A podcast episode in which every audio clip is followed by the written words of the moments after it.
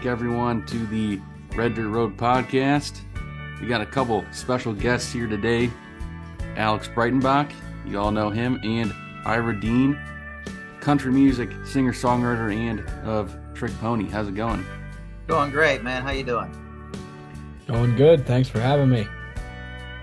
Going good, going good. We're talking about your song Honky Tonk Skin that you wrote with Ronnie Dunn and Chris Wallin. So something yeah. I got to ask right off the bat: When did you guys end up writing this song? It's a it's a unique uh, writing experience. I've never had one like this before.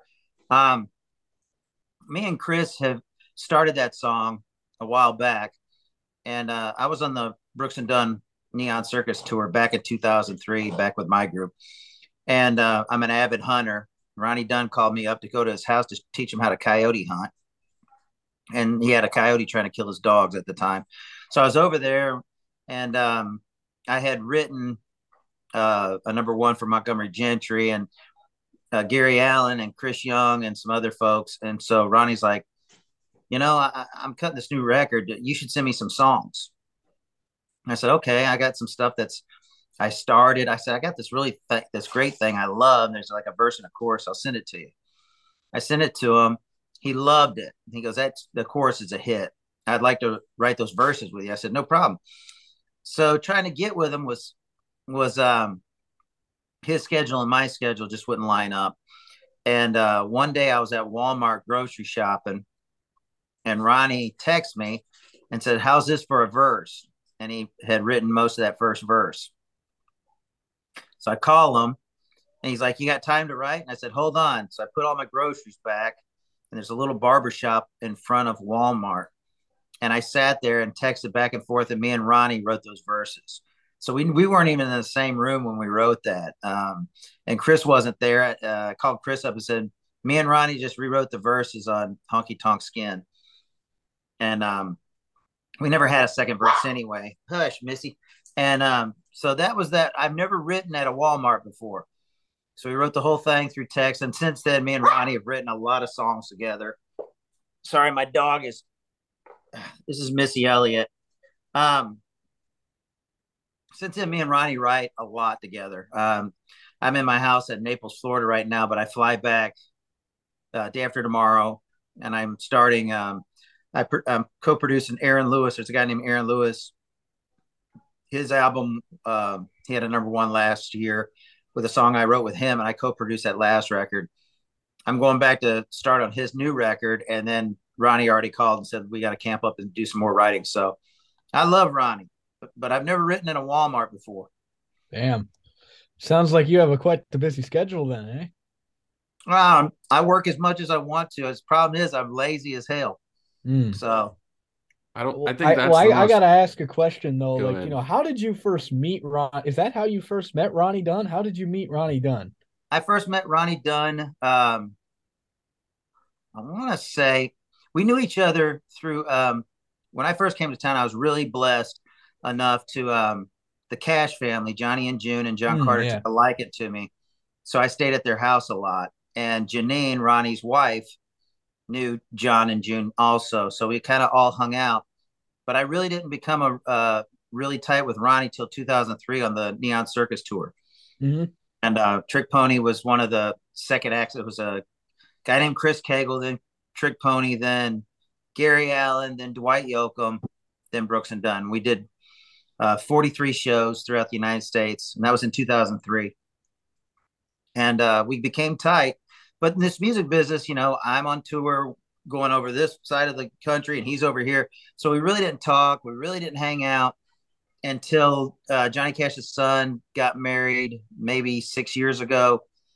And Ronnie was at the wedding. I was at the mm. wedding. And we just started talking. Why didn't we ever keep in contact? Why didn't we ever, you know, why didn't we ever write? So that's, we started getting after it about five, six years ago. Mm. Yeah, you were on the Johnny Cash uh, Forever Words album. Yeah. It was Johnny Cash's songs that he had written, but then he never did a uh never recorded anything because there's actually a song on there that Ronnie Dunn and Brad Paisley did. And I just mm-hmm. there's a ton of songs. I just realized um what a month ago or something that you it was just a couple songs before his your your songs on there. Yeah, I was at um at the studio, the House of Cash studio out there, and um working with John Carter when he told me he they found 150 poems of Johnny's. They weren't even songs; they were just poems. They found 150 in the end table, and it was John Carter's idea to um, give those poems out to artists such as you know Kris Kristofferson, Elvis Costello, Chris Cornell, Alison Krauss. Um, and I, I, was lucky enough he called me up and wanted me to co-produce part of that album. So I played on the Jamey Johnson track, and I co-produced um, Aaron Lewis and John Popper from Blues Traveler. And after that was done, John Carter gave me a poem, and he said, "You get you you want to be on this thing? I really like for you to do it." So yeah, I was blessed enough. I was lucky enough and honored enough to be on that album. And uh, I was supposed to co-produce Ronnie Dunn's cut for that record, but I wasn't in town. we love hearing about stories about Ronnie Dunn. So we're glad to have you on here. He's the best damn singer. he's the best singer of our lifetimes. oh yeah, no, I, I've been, I, would agree. I've been, I've been in Nashville. Missy, shut up. I've been in Nashville since 1990. I've been really blessed to work with a lot of great folks, and um, you know, Brooks and Dunn was always my favorite band uh, duo ever. And you know, growing up as a songwriter in Nashville, everybody at that time was trying to get George Strait cuts because George Strait was the king of country. I was trying to get Brooks and Dunn cuts because I liked Ronnie's voice better, and you can quote me on it. And uh, so when me and Ronnie started writing and stuff, and he called me up and said, "Man, I cut one of one of our songs on the record." You know, I told him, "Man, I, man, you this is like a thirty year attempt of getting you to sing one a song I've been, you know, I've co-written. So this is an honor, and um, it's it's it's hard to write with him because everything you don't know if it's a good line or not because he sings everything so great. I mean, he's just a monster singer. So this get into the song before we can just we could talk for hours about Ronnie Dunn, but this song it's got this intro. I thought it was the most interesting thing about it it's got a little piano in there. I like that. don't always get that in the um in those in those intros for the Ronnie Dunn or Brooks and Dunn songs. This first verse, he said that Ronnie Dunn wrote. I love this what he says here. I think my one suit looks good with my old boots. I don't think I own a tie at all. That reminded me of John Pardi's song "Dirt on My Boots" because he's got a part of that song. It's my favorite part. It says, uh, I can get cleaned up if you ask me, but I can only get so fancy. I always belt out that part because that's kind of how I am. I, I started buying some nicer clothes this past year, but I, I, I love that part about how he's just very relatable. He, he you know, he just talks about not really having many fancy clothes to wear. Doesn't really want any. Uh, it says he ain't much on small talk. And then he says he's like an old muscle car because can't believe he's still running this hard. And that was something I didn't really pick up till I really studied the lyrics a little bit.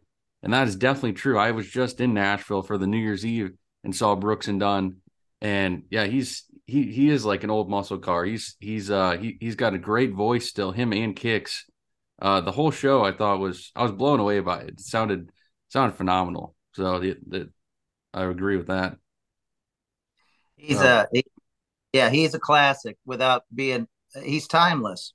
I mean, when he when he sinks his his his vocal into a lyric, and and and that whole the I only got one suit and looks good with my work boots or whatever that line is. That's typical Ronnie. Ronnie said that's the first line he sent me when I was at at Walmart, and I had to put my ice cream back. I was like, okay, I we're right now, and I put my stuff back. I said, I love that. What about this? And um, the uh, uh, old muscle car. I can't believe I'm still running this hard that was an original line from the original verse that Chris Wallin wrote. Chris Wallin, if you don't know who Chris Wallin is, he wrote "Don't Blink" for Kenny Chesney, "Love Me If mm. You hmm. Can" for Toby Keith, um, "Something to Be Proud of" for Montgomery Gentry. Uh, I'm trying for Trace Adkins. I mean, he's a hell of a writer. But uh, yeah, uh, uh, the three of us were never in the room together at the same time. It was all through text. I was in the room with Chris, and then I was in the room with Ronnie at some point. But all three of us were never in the room together. But uh, they're both just um, amazing writers. I mean, Ronnie's not a Hall of Famer for no reason. I mean, he's a he's a monster. So this goes into this chorus here, and you know, and it's it's real upbeat, real uh kind of a party song. Put it on at a barn party or a bonfire. And he said he was raised on Hag, baptized in neon. Love that. It's like what baptized in neon. Fell in love and then moved on to misery and gin, which I didn't, you know, it kind of glazed over me until I looked at it. And I thought that was a great line too, because that's kind of maybe I'm looking into it too much, but that's kind of how Brooks and Dunn's albums have been compared to this new one he has because you know they talk they used to talk a lot about you know falling in love with women losing them getting them back. And then you know this album that he's on it's kind of like he's moved on to the misery and gin. It's all kind of depressing songs. It's like there's there's no hope. It's all drinking to uh to get over a woman. So that that line like perfectly goes from the brooks and dunn to this album. Well that misery and misery and gin line is a i believe that's a my line. Um me there's uh, me and uh ronnie dunn idolize merle haggard merle haggard's king oh, and yeah. um when i was a kid my dad had a like a 72 cadillac a yellow one and he put in the merle haggard eight track tape and merle haggard had a song called misery and gin and it's like, here I am again, mixing misery and gin. And uh, talking to all my friends, uh, sitting with all my friends and talking to myself. And I thought it was a great throwback because it's like I was raised on a hag song, baptized in neon, fell in love, then moved on. And uh, and we needed an end rhyme. And the first thing that came to me was that, that old Haggard song, Mixing Misery and Gin. And so that was a little tilt the hat to Merle Haggard in there, which I think that's what Ronnie loved about that. He's like, I love the little hat tip to to Haggard, you know. Oh, I love that too. That's that's become my favorite country artist since I've been getting more and more into it, and I can definitely tell Ronnie Dunn seems to reference the Hag and then uh, George jo- George Jones quite a bit. I see those two come up in his songs. So this second verse says he likes his ball cap good and broken. I like that. It makes sense. He, you know, Ronnie Dunn tends to not always wear the hat, the cowboy hat anyway. Sometimes he has a ball cap. Um, goes to church on Sunday with his beer drinking friends to pray for his Friday night sins. Love that. And then it talks about listen to country music with the Rolling Stones. I like that a lot too because that's, you know, I'm from like a small town. Alex knows people in the country love not only just country music, but classic rock. We love yeah. our classic rock, don't we? Of oh, course. Yeah. Well, you might, you might, see that just as likely some ACDC as you will anything right. else. Well, I mean, uh, you listen to all those old uh, Brooks and Dunn songs. It has that that Rolling Stones kind of blues that comes from old Rolling Stone stuff, and I'm sure they stole it from whoever, Bo Diddley or whoever they stole from. But um, with the song "Honky Tonk Skin," you know, the Stones had "Honky Tonk Woman," and we kind of mm. Kind of had that groove going off that. So we had to do that, you know, the the hat tip to the Rolling Stones. And if you listen to all Brooks and Dunn stuff, I mean, even right with Ronnie now, he's like, we need to find one of those good old Rolling Stones grooves kind of thing to write to. Just old school blues guitar part, which is that Keith Richards thing. And so, yeah, that's where the Rolling Stones hat uh, tip went into. I mean, when you write songs, if you're, if you're, if you're like with me, if I'm writing something that sounds Rolling Stones is, I always want to give, throw that reference into them wherever I'm getting that inspiration from. That's, you know, I was getting a lot of uh, inspiration from Haggard so we had to do the hat tip with that. And that groove is so Rolling Stones ish. And with Honky Tonk Skin and Honky Tonk Woman, it's, we're like, got to throw Rolling Stones in there. We got to do it. And so that's what we did. And uh, I mean, and the ball cap thing, I've never seen Ronnie without his ball cap when he's when he's not on camera or when he's not in the public eye. I go see him, he's wearing a Realtree or mossy oak hunting cap. And so, and it's always an old beat up one. So he's not, he's uh he's lived those lyrics so that there's no made up stuff i mean he's he's got he wears that old beat up ball cap with coyote blood on it mm. you know yeah and, and i mean that's honestly kind of what i love about you know the kind of new traditional country artists is that they they live out the songs they write they ain't nothing fake there no there ain't nothing fake no, uh, absolutely. Especially with Ronnie, there ain't nothing fake about him. If he if he ain't lived it, he don't want to sing about it. Oh, you know, yeah. and that and I respect that. That's that's a. It's always good to be in a room with him, especially when you think you've written a good song and hear him sing it back, and you're like, oh my god, this is amazing. You know, yeah. I wish the, I wish the 18 year old me could have could see me now, like sitting in Ronnie's living room and he's singing back lyrics that we wrote together. I'm just like, you know, when I moved to Nashville and I was 20 years old when I moved to Nashville, I had no idea if it was going to pan out or not. You know, I was a maintenance man in North Carolina and got electrocuted and realized I didn't want to do that no more. So I came to Nashville to write songs and, and, uh, I love my life, man. Uh, this sure beats the hell out of being a maintenance man any day. Yeah. 100%. So you got the another chorus and outro, and I just got to ask do you got a good uh, Ronnie Dunn impression? Because he's got that. he goes, "In my honky tonk skin." That's that signature, like oh, that he puts on it. You, if you I could do good... a if I could do a Ronnie Dunn imitation, I'd be a millionaire. I'd be yeah. singing like him.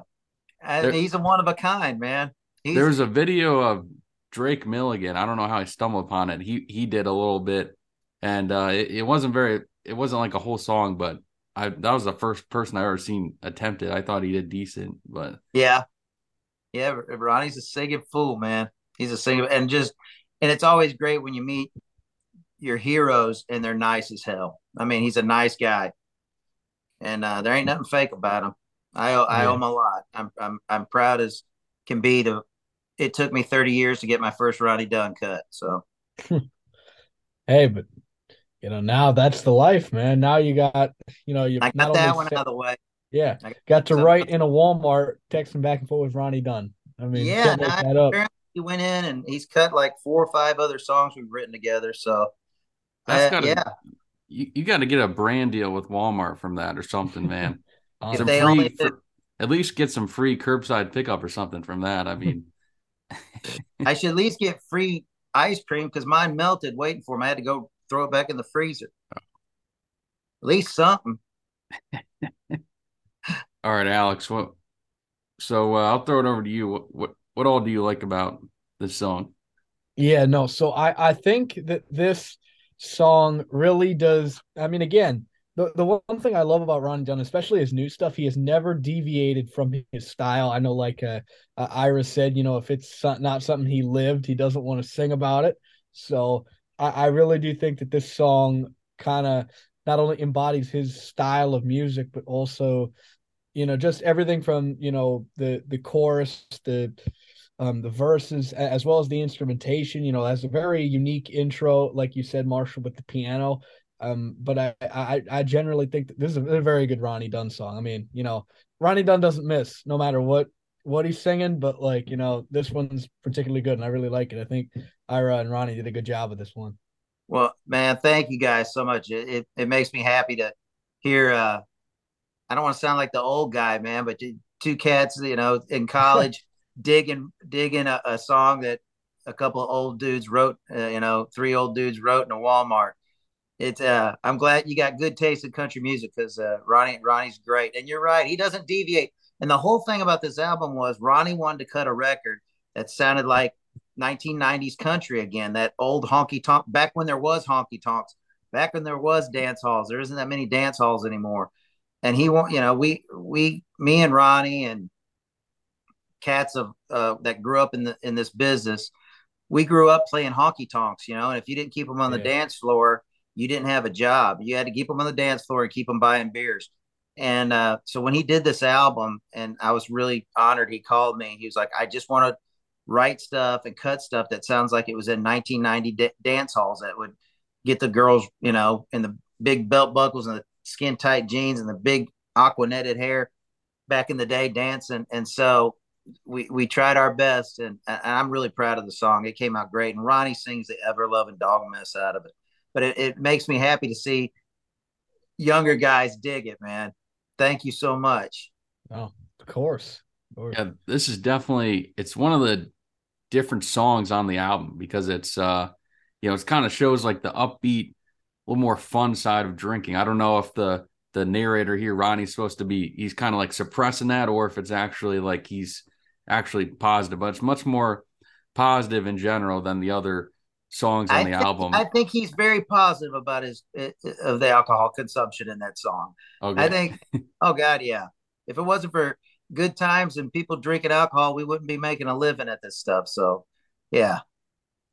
Yeah, I, I think it's a nice addition to the album. Like it just uh adds something a little bit different than um you know, like I said, it's like definitely throw it on at a bonfire or something like that. Uh love the Merle Haggard reference and then that piano at the beginning is nice.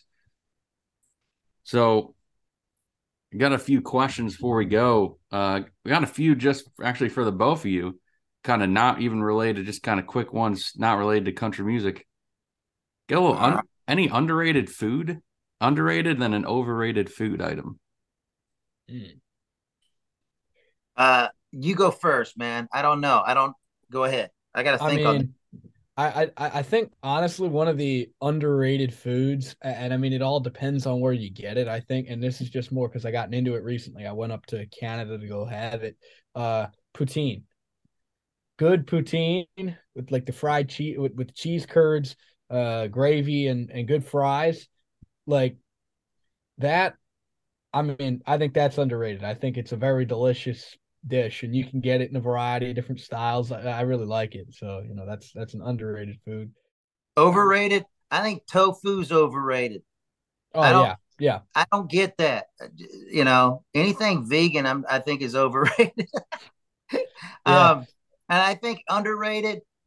A good I think there's too many bad ones out there. Like a good chicken sandwich is underrated because if you get a good one, it's like it's the best. Like oh, a yeah.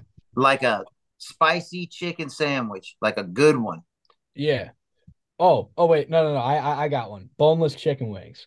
Boneless chicken wings. I don't understand why they call them boneless chicken wings. Just call them chicken tenders. Yeah don't call them wings. They're not wings. It's, I agree. Like, yeah, they there's no chicken wing that is uh without a bone. That would be a really uh, messed up chicken. That'd but be a penguin. I, yeah, it's, I I like both. I think boneless wings. I like both the traditional and boneless, but I agree they're not uh they're not wings no, at all. It doesn't make chicken sense. Tenders. I mean, no, I yeah, mean, I agree. Like, oh, chicken bits, chicken anything. yeah, exactly. Like, you know, hmm. All right, I got a couple couple country music questions for you, uh, Ira. Um, any under the under the radar country music singer that people should know about? You like old country music, it's a young guy. His name is Will Jones. W I L L Jones. I wrote with this kid. He's a young guy, and oh my, he's a guitar playing fool number one. But he's like uh, he's traditional country, and uh, I I love his singing. I wrote it down. There you go. There you go, Will Jones. And then this any uh country music songwriter that people should know about, you know, even if it I mean a lot of people don't even know some of the more, you know, they've been doing it for a while. Is there is there a songwriter that people should know about? Well, I, I Godzilla, there's so many great songwriters and they know they know about them, but they don't know they wrote the songs. The Chris Wallin, Aaron Barker, um, David Lee Murphy, um, uh, Dave Turnbull, um, Phil O'Donnell. These are not new names by any means. They're just great, great, great songers. Jeffrey Steele. Uh. These are guys I write with that are just phen- phenomenal. And as far as new guys, I mean, everybody knows them now, but probably the best, the one that has got me knocked out writing wise is Hardy. I mean, he is what a oh, songwriter. Oh, yeah. Um, he came out of the blue. I mean, I, I was familiar with his stuff when he first when he first started getting some traction. And uh, man, what a song! What a prolific songwriter! What a what a he really paints a great picture. He paint he paints with words, man. And I, I think the true art of songwriting almost got lost for a while. But uh, Hardy and the and uh, Morgan Wallen came back and started really being clever again. But as far as the old school cats, that Aaron Barker's a great one, man. He wrote Baby Blue for George Strait. I mean, and he's written some monster songs. And Chris oh, yeah. Wallin, Chris Wallin, of course. Jeffrey Steele's written more number ones than I'll ever have. Um, yeah. yeah, and Dave Turnbull, who wrote, um, I think my favorite song of his is uh, um, "Lucky Man" by Montgomery Gentry. I, I think he's a yeah, that's a great song. Me and him wrote some stuff. I just cut a new record, and me and him wrote one for it. And, uh, and me and Jeffrey Steele wrote a few on there, and I did a duet with Ronnie Dunn on my new record that uh, Jeffrey Steele wrote the song, and, and, me and Jeff wrote one that I had Ted Nugent come in and play on. So it's oh, dude. yeah, it's crazy. Nice. I saw yeah. you. You were uh, hanging out with Ted Nugent. I saw that. Yeah, he's a bad boy. I love him. nice. Yeah, no, we had. Uh, I, I I think it's always interesting to you know go see some of these lesser known artists uh, and like singer songwriters in concert. That's always one of my favorite things to do is do a little bit of crate digging, but like go see the show. You know, because uh, some of them have really good songs. Like I remember I saw.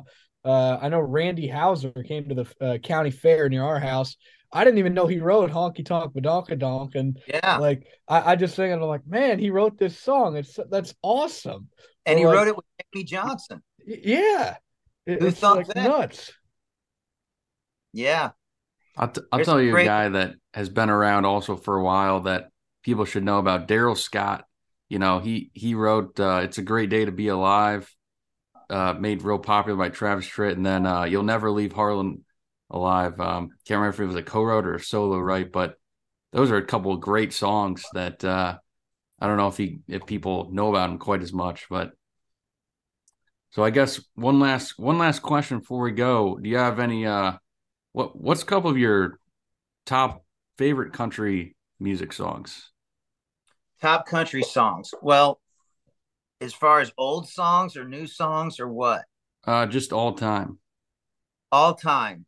Um, I would have to say in my top five of country songs, um, Merle Haggard's "Today I Started Loving You Again," um, Ronnie Dunn's "Believe." Uh, that song when Brooks and Dunn do "Believe" on stage, every time I get goosebumps. I mean, what a great song. Um, what was a uh, uh, Randy Houser had a song. Uh, anything goes when everything's gone. Whoever wrote that wrote a that's a masterpiece. And then uh, Chris Wallin's "I'm Trying" is amazing. And then it, anything Morgan Wallen's coming out with lately or Hardy is just it's just incredible. And, and there's a couple Eric Church songs that are just I'm knocked out by. But as far as songs I wish I wrote, they're they're yeah. Believe is probably one of my top fives I wish I would have wrote by Ronnie Dunn. Tell you what, I love um, Big City by Merle Haggard. Might be oh, one yeah. of my favorite ones. Uh, when I was in Nashville, I was over at Roberts Western World, and I put a few bucks in. I was like, I got to hear this song, and they they played it phenomenal. So that's one yeah. of my favorite ones. Man, you listen to all those those Haggard songs. I mean, he had a hell of a catalog. There's so many great songs in there. Even the B sides like Carolyn by Haggard. I mean, they're always on a mountain when I fall. I mean, I could go on and on he really painted a, uh, you know, when I first moved to Nashville, the art of songwriting was trying to to write. You you know, you got three minutes to write a movie. There's it's a three minute movie, and you got to really make something that people can relate to and trigger a memory, and and say something so in a way that nobody has. And so, you know, when I first came to town, I I was a huge Haggard fan, but I I wanted to write with this guy named Aaron Barker, who just wrote some of my favorite songs ever. And I got to write with him and really learn the art of songwriting. And that got me in, you know, introduced to I, I tend to write with the same seven guys. It's always, you know, Chris Wallin, Jeffrey Steele, David Lee Murphy, um, Dave Turnbull, Um, there was a guy named Kim Tribble. We lost him two years ago. What a great songwriter. Me and him had a lot of hits together. Um, I'm probably leaving a couple out. Ronnie Dunn's now one of my favorite writers, writing with him. And uh, but these guys took me under their wing and and really showed me the art of songwriting, um, turning a phrase and trying to say things that haven't been said so many dang times, and trying to be unique, and uh, and try to write something that touched somebody, and inspired a, some kind of emotion to cry, to laugh, to scream, to drink, to whatever. And you know, I wrote a song with a uh, with um, Jeffrey Steele and a guy named uh, uh, Aaron Lewis, and it was a number one song last year called "Am I the Only One?" And and, and it's about conservative values and and how Aaron sees the world today. And it got me more hate mail than anything. by by some people, and my girlfriend was like, "Doesn't that doesn't that upset you?" I was like, "No, hate's an emotion too. If they don't agree with the lyric of the song, you know, at least inspire them to to pick up their computer and dog cuss me." So I I did my job. I you know I want to I want to touch on people's feelings, good, bad, whatever. If you see Ronnie Dunn, tell him she used to be mine. Got to play those in the concerts. I, I will. Love, I, I love I, that song. I want to hear him belt out that. Uh, that's uh, a great. It went number oh. one, but for some reason they don't. I, I've been to two concerts. They don't play that. I mean, they got so many good ones, but that's yeah. a great one. Well, I'm right with them on the 13th, so I will tell them. I'm like, what happened to She Used to Be Mine? I just did a podcast, and they said you don't play in the show. What's up? Maybe maybe I just got unlucky. Maybe he plays on the other ones, but I don't know. you know, I saw I saw him twice last year. I don't I don't remember singing that song either, and it's one of my favorites.